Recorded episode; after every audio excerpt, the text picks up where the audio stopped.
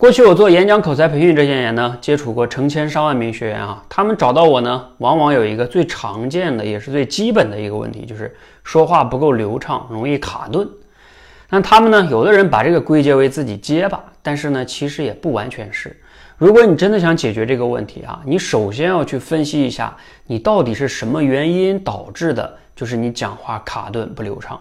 有的人呢，如果你真的是结巴，是那种生理性的，你从小。啊，就非常卡顿啊，因为我我有个小学同学就是这样的，那种生理性的啊，那你去找那些口吃机构去纠正一下，可能还是挺好的。但是呢，有很多人卡顿呢，它不完全是生理性的啊，甚至它也不那么严重，它往往是属于心理性的，也就是属于你紧张导致的。而这个部分呢，在我过去接触的我们大多数普通的学员哈。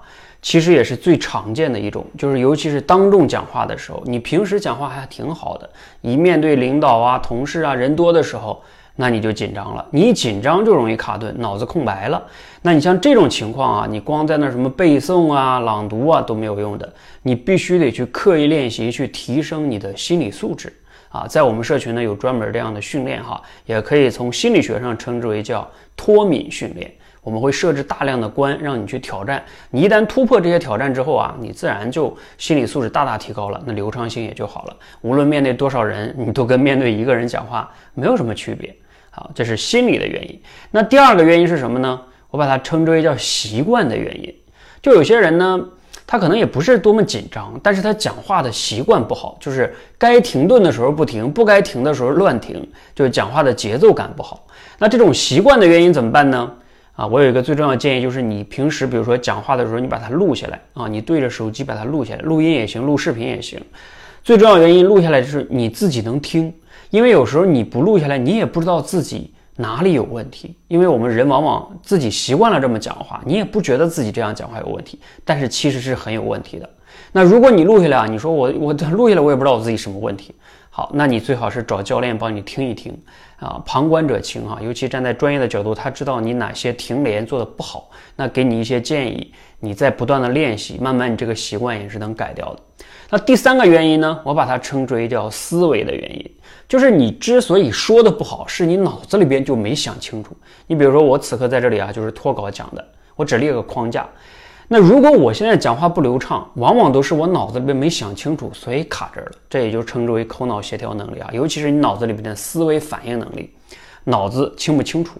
所以这个部分呢，如果你是思维原因导致的哈，讲话不流畅，那最好是刻意练习一下你的思考能力。比如说我们社群练的，就帮大家练的这个条理表达能力、逻辑推理能力。你这些逻辑思维能力如果不提升的话，那你这个嘴哈，你想想，你嘴说的东西都是你脑子里边的东西嘛？你脑子是乱的，那你怎么去努力？你再天天大声朗读背诵，这都不能解决你思维的问题的。那你要从内部思维上去解决。所以我总结一下啊，讲话卡顿至少有三个方面的原因啊，一个呢是心理原因，还有呢习惯原因，还有呢思维的原因。那当然，像有些人天生性那种生理性口吃，还不算我这一类的哈。我说这这后边这三类都属于大多数普通人会有的，所以如果你讲话卡顿不流畅，你一定要找准原因，然后针对性的采取措施，你才有可能能慢慢的去改善。否则啊，你没找到对的原因，在那瞎努力啊，什么在那天天绕练绕口令，那你可能练了半年也没啥进步，反而自己很挫败。好，如果你真的有卡顿哈，请你回复一下一二三这三种原因，你是哪种原因呢？啊，包括你有哪些困惑，也可以给我留言。欢迎呢和我们一起来刻意练习，这些都是能得到改变的。好，我们一起加油，谢谢。